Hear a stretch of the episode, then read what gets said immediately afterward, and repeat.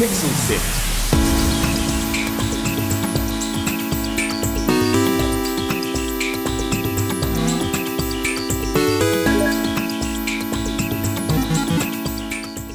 and welcome to Pixel Sift. If this is your first time listening to the show, welcome. Here on Pixel Sift, we speak to creative minds behind video games and interactive media and learn more about their stories.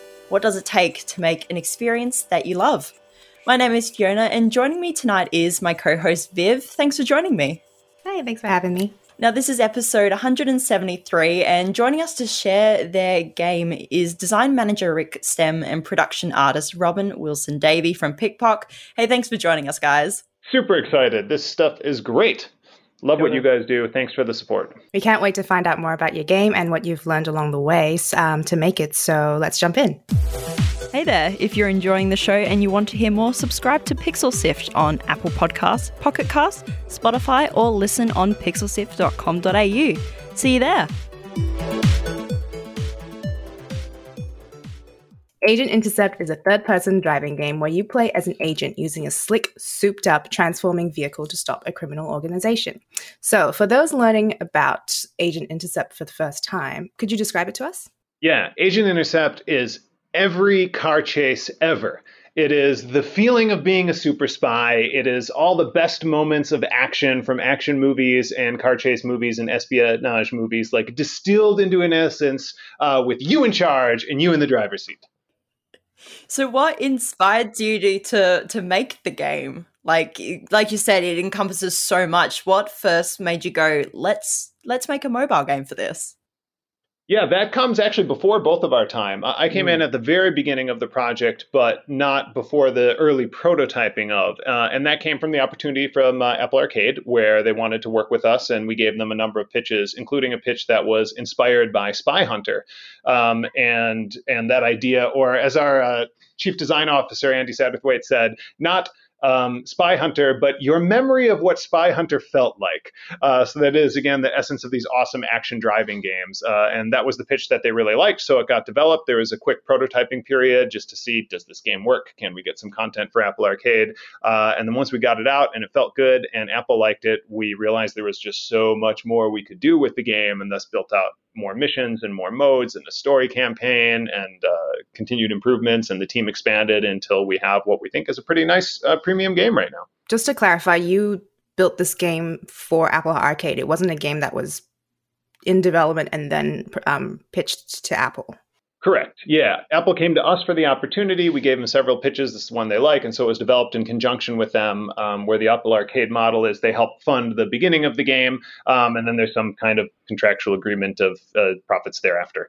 Um, and yeah, so so they had the opportunity, but we pretty quickly like latched onto it because the vision of the game was so clear. Like it was this outside opportunity where Apple's like, we want to work with you, and we pitched this game. But it didn't take long for us to go like, oh yeah, this action game is great. Like we all understood the feel of what a super spy was like, and we really thought there was so much we could do with that.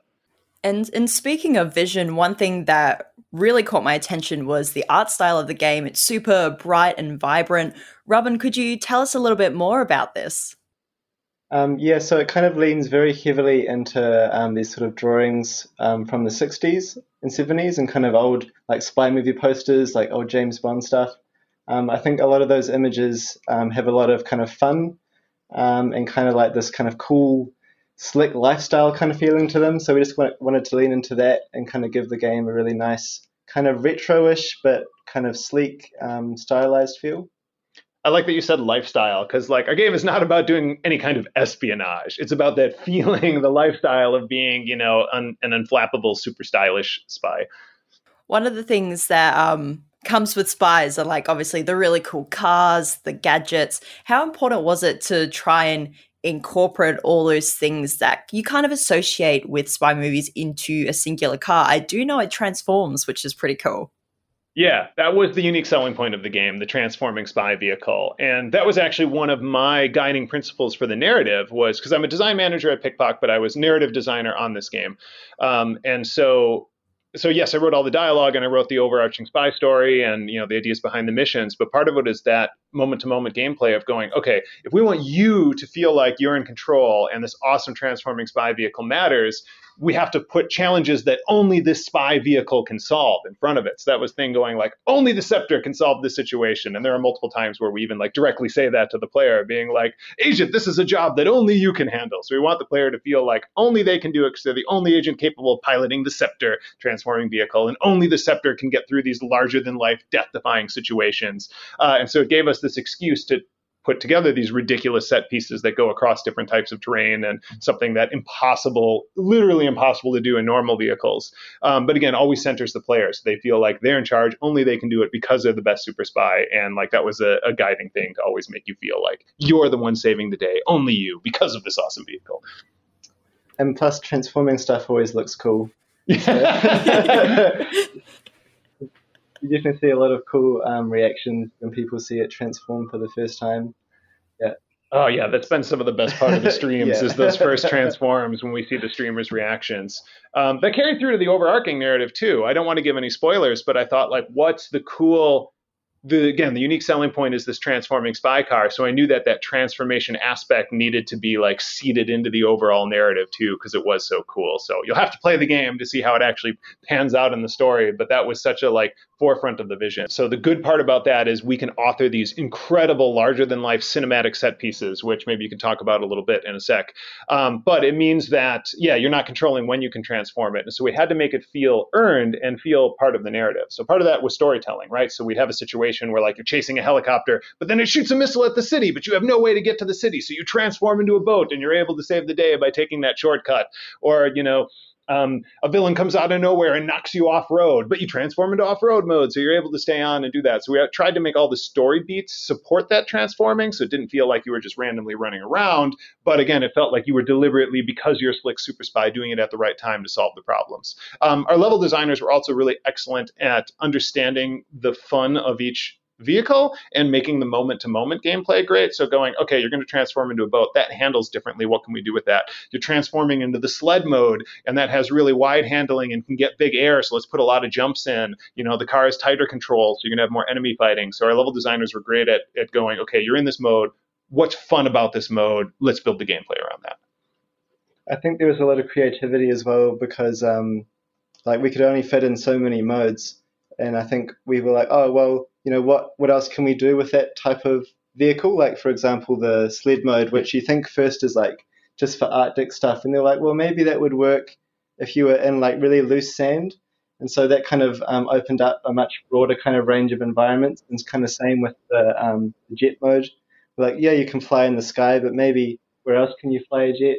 And just kind of, yeah, yeah we found um, underground in tunnels yeah. to the center of the earth, for example. Yeah. Well, were there like many vehicles that you had to cut out during, during the game design process to, um, because of just how like of how many that you could put in there? No, it was the opposite, really. We started with a tight set of just car and boat and off road and left it at there. And then as the game expanded and we felt good about it and felt that there was something there, we added on the sled mode, which then added to, we added on the yeah, aerial mode. So it was actually, we were smart about scoping uh, small and then expanding from there. So with the the art side, what were some of the challenges when creating the look for the game, especially when it's so fast paced for the player? It's tricky because, especially initially, we were quite um, on mobile. You know, you have a lot of restrictions about what you can fit in, um, and kind of creating things that feel like you're getting a good sense of speed when everything is kind of quite flat. Um, so I think a lot of the the stylization that we kind of leaned into, I think, helps with a lot of that. Um, the like the um, kind of you have areas of quite um, kind of flat color, but they they flash past a lot in altern- in kind of alternation. Um, and then as we brought the game um, onto Steam, uh, obviously that opened things up a lot more, and we were ab- able to add um, lots of kind of cool like motion um, blurring effects that kind of yeah help to sell that sense of speed even more. One thing that helped us too is uh, to greater and lesser extent, Rob and I both have film backgrounds, so I would definitely be able to write the cutscenes that I had in mind with a filmic language. Not that these specific shots were needed, but so that you could understand the emotion and go, okay, here's your intent with the movement, here's your intent with the story flow, here's your intent with the emotion. Now I can bring that to life in my way. So it was easy for us to communicate and easy for me to go, here's what we need. But you do you and use your skills to make it as good as possible. And and uh, yeah, that I think really helped with all that too. And now we read that uh, part of the game was partially inspired by the PS2 game Spy Hunter. What were the challenges of trying to make the game original while still being a bit reminiscent of the PS2 game? Yeah, so it's not a, a, set remake of Spy Hunter. That was just a source of inspiration. So I think it helped. Again, I think I said this earlier. Our chief design officer, who was early lead designer of the game, said it's not Spy Hunter. It's your memory of what Spy Hunter was. Because Spy Hunter, by the way, second game I ever played in my life. It was the second game we got for Nintendo when I owned when I was a kid, and the second video game I ever played. So I have strong memories of Spy Hunter. But it's not a great game. Uh, it's very repetitive and it's really hard.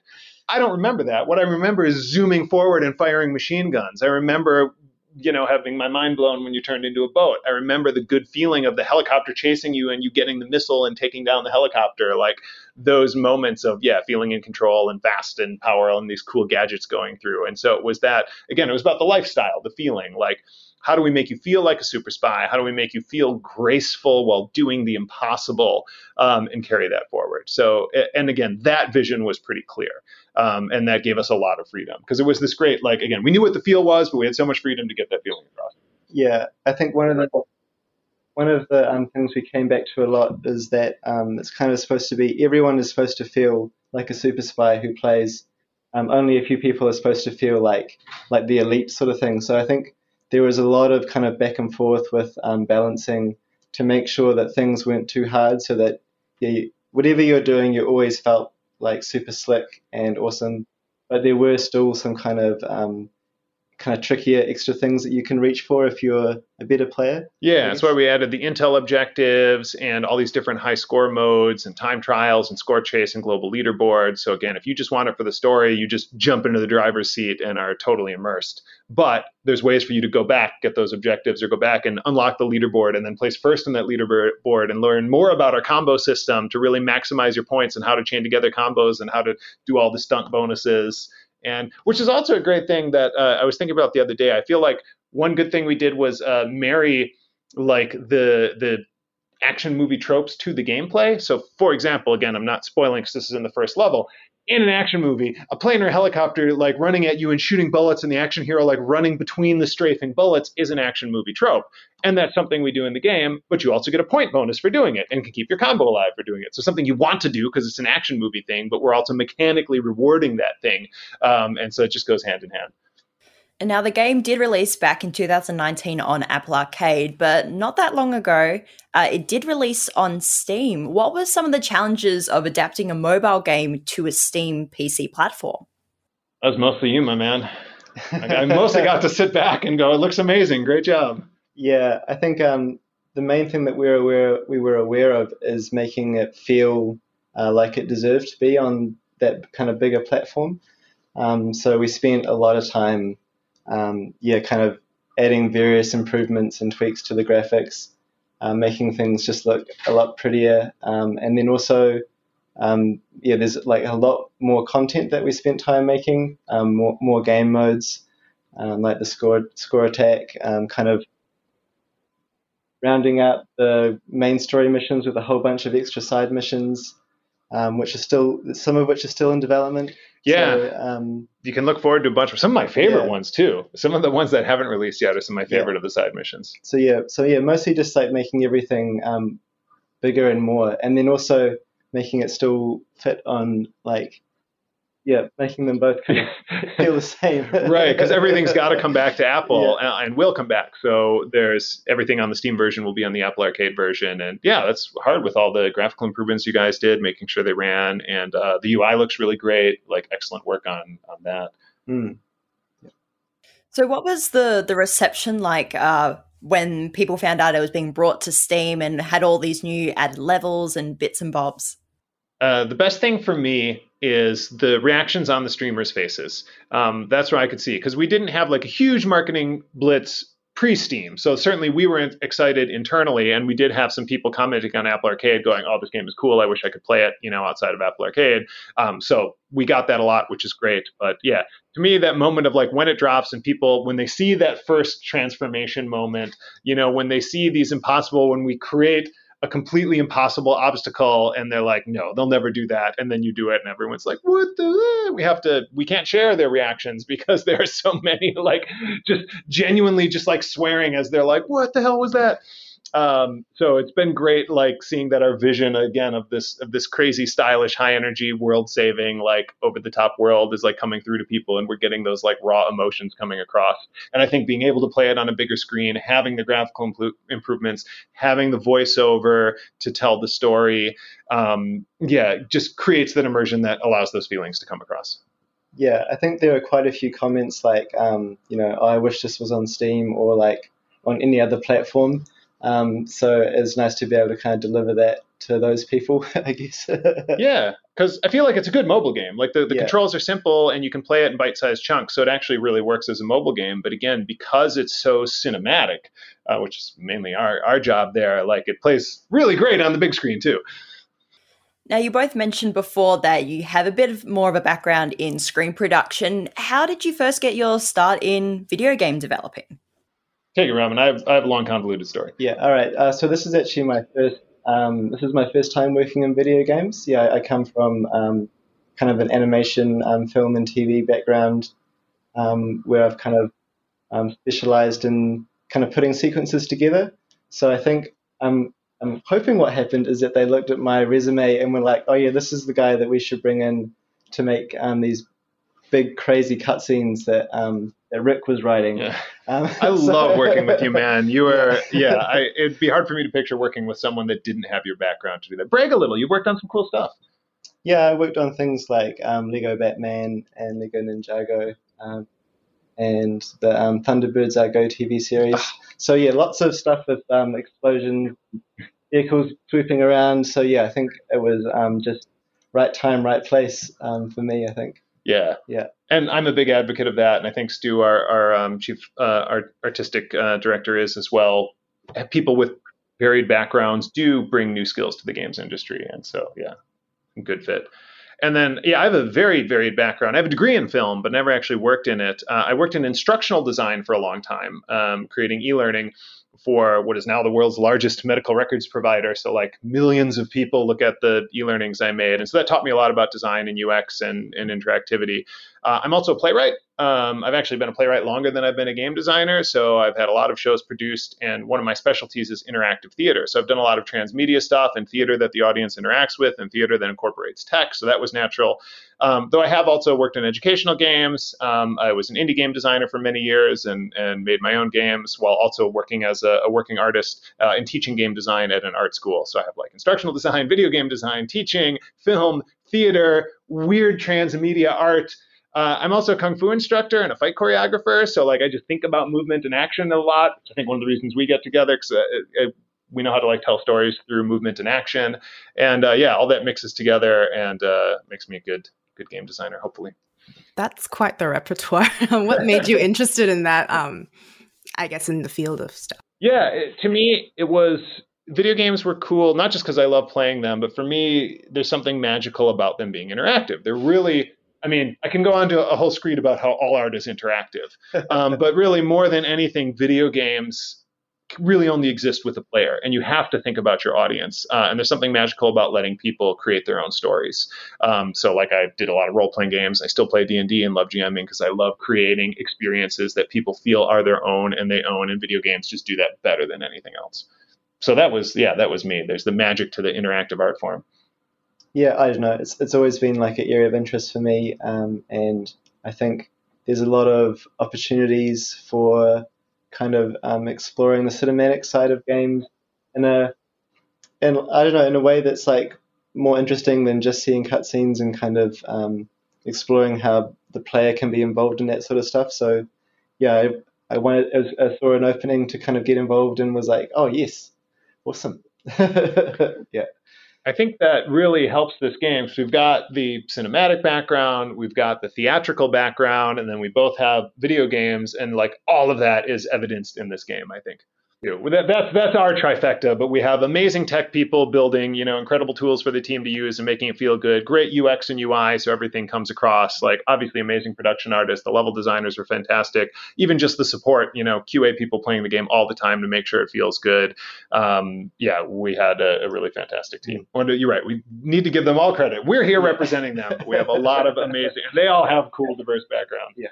So, so what is the industry scene like in New Zealand? Like you were saying, you've got such an amazing big team all working together and providing so many new and like individual experiences.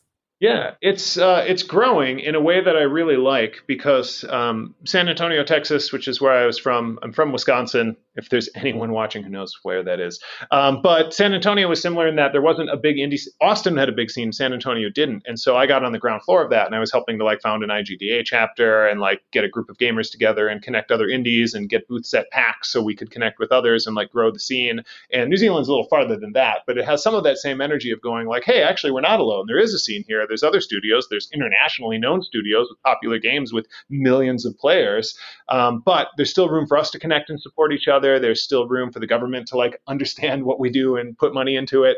Um, so it's at this cool place where I think it's recognized and it has a, a reputation. Like three of the 60 launch games are from New Zealand or New Zealand, uh, Australia in Apple Arcade. So like a way higher percentage than you would expect, um, having like multiple launch games of the 60 launch titles from New Zealand. So it is an internationally known industry, but there's still room to grow, and I think that's a good thing. Again, it, it makes us support each other, and, and it makes us get out in the community and try and support universities so we can get more talent in, try and talk to the government so they understand what we're doing, try and get investors involved, trying to get people to move here. So it still has that energy of like, yeah, let's grow, we can do this. Um, sorry, I rambled a lot. I don't know if you have any thoughts too, like what uh, you know from your more outside perspective. Yeah, I don't know. I think it still feels. I think the things have come a long way, but it does still feel small enough that there's kind of a bit of a community vibe um, with lots of kind of yeah, kind of small scale things going on. I know you've been involved with like some of the talks, like for um, developing narrative for games and stuff like that. Yeah, I like that yeah. aspect, right? There's, um, you know, I've talked at multiple universities, and it's great to do that. We've got um, NZGDC coming up, where I'll be giving a talk there. We have these other groups like Wellingtaru and Game Developers of Wellington and Kiwi Jam. Um, and again, you will see people like, you know, success stories, people from Dinosaur Polo Club or Grinding Gear who makes Path of Exiles. Like they'll show up at these local events and support people, and it's really great. Um, while also having some up and coming indies. I wanted to ask more about like the artistic approach when making um, or when creating anything in general, not just video games. Um, Robin, what are I guess your first steps when you um, when approaching a certain idea? Do you like know where to begin, or do you like take heavily from um, I guess a concept that someone gives you? Like, tell, talk us through that. Yeah, I'd say definitely um, here on Agent Intercept um, at PikPok, we have an awesome art direction team.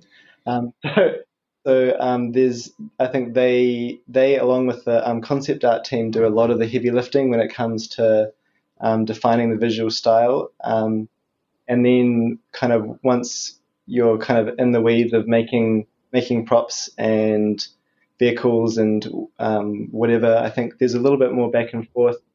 Um, but usually it's you know like you, you look for references that feel appropriate and maybe you have a crazy idea that um, you know fits whatever whatever crazy thing you're doing at the time. Um, but yeah, and then just yeah, a lot of conversations between a lot of really talented people.